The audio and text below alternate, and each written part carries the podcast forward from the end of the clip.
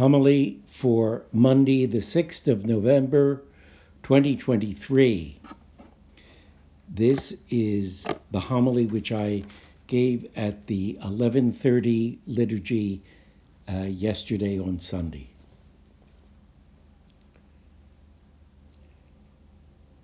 In today's gospel, Jesus confronts the religious leaders of his day. Not only do they not practice what they preach, but they're all too ready to lay heavy religious burdens on others. In our first reading, the prophet Malachi roundly condemns the priest leaders of his day. Their behavior gets in the way of people who are sincerely trying to live good lives. God wants to be recognized as the loving God of all, he says. But these priest leaders have made God seem all too small, a God obsessed with minor details and blessing only the few. Leadership in a religious community. It's never easy or simple. Moses knew that. Jesus knew it. And surely Pope Francis must keenly feel it after the first session of the Synod. Beginnings, especially beginnings that bring change, are fraught with resistance and even resentment. So, it might be a good time for us to reflect on something that's going to be questioned and disputed as the church treads new synodal paths.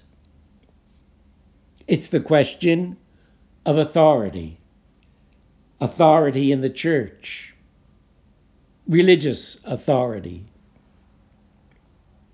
Here, I think we rush all too soon to the question of who. Who has authority in the church? Popes, bishops, councils, laity? But there's a previous question that must be asked before who. It's the what question. What is religious authority in the church. What are we talking about? So many times in his ministry, the question was put to Jesus by what authority do you do these things? The question itself tells us something important about the nature of religious authority. In effect, Jesus was being asked, Who is the true author of your actions and teaching? Jesus answered by pointing to his life and ministry. They point to the only real answer to that question. He's saying his life and ministry are unthinkable without God. God was the author of Jesus' life and ministry. Jesus' religious authority was grounded in his lived relationship to the one he called Abba Father. When it comes to religious authority in the church, that authority perhaps better put, that authorship is understood as belonging to God alone. Religious authority is not, not to be imagined as a thing, as a thing I have, a possession, like power. Rather, it resides in a personal relationship with God, who somehow actively possesses and moves me, working through my mind, through my heart and soul, to be the author of my life.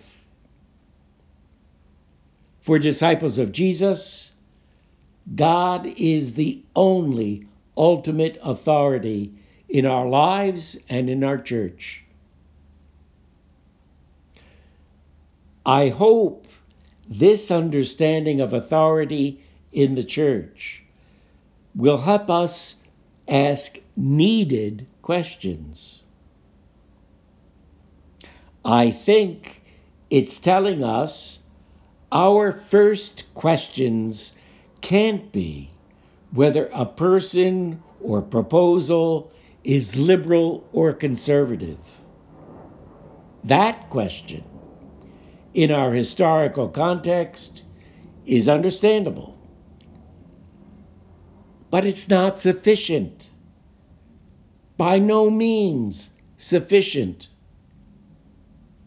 Of course, we know there are turf issues in the church.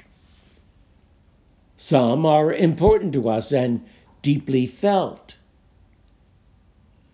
But they are not to be confused with the foundational question of religious authority in the church. That question asks who? Who is the true author of your actions and teaching? There we are dealing with the one true author of our lives. We are having to do with God. So may our lives show the world God's authority. Lives lived as disciples of Jesus. May the lives we live be unthinkable, unthinkable without God.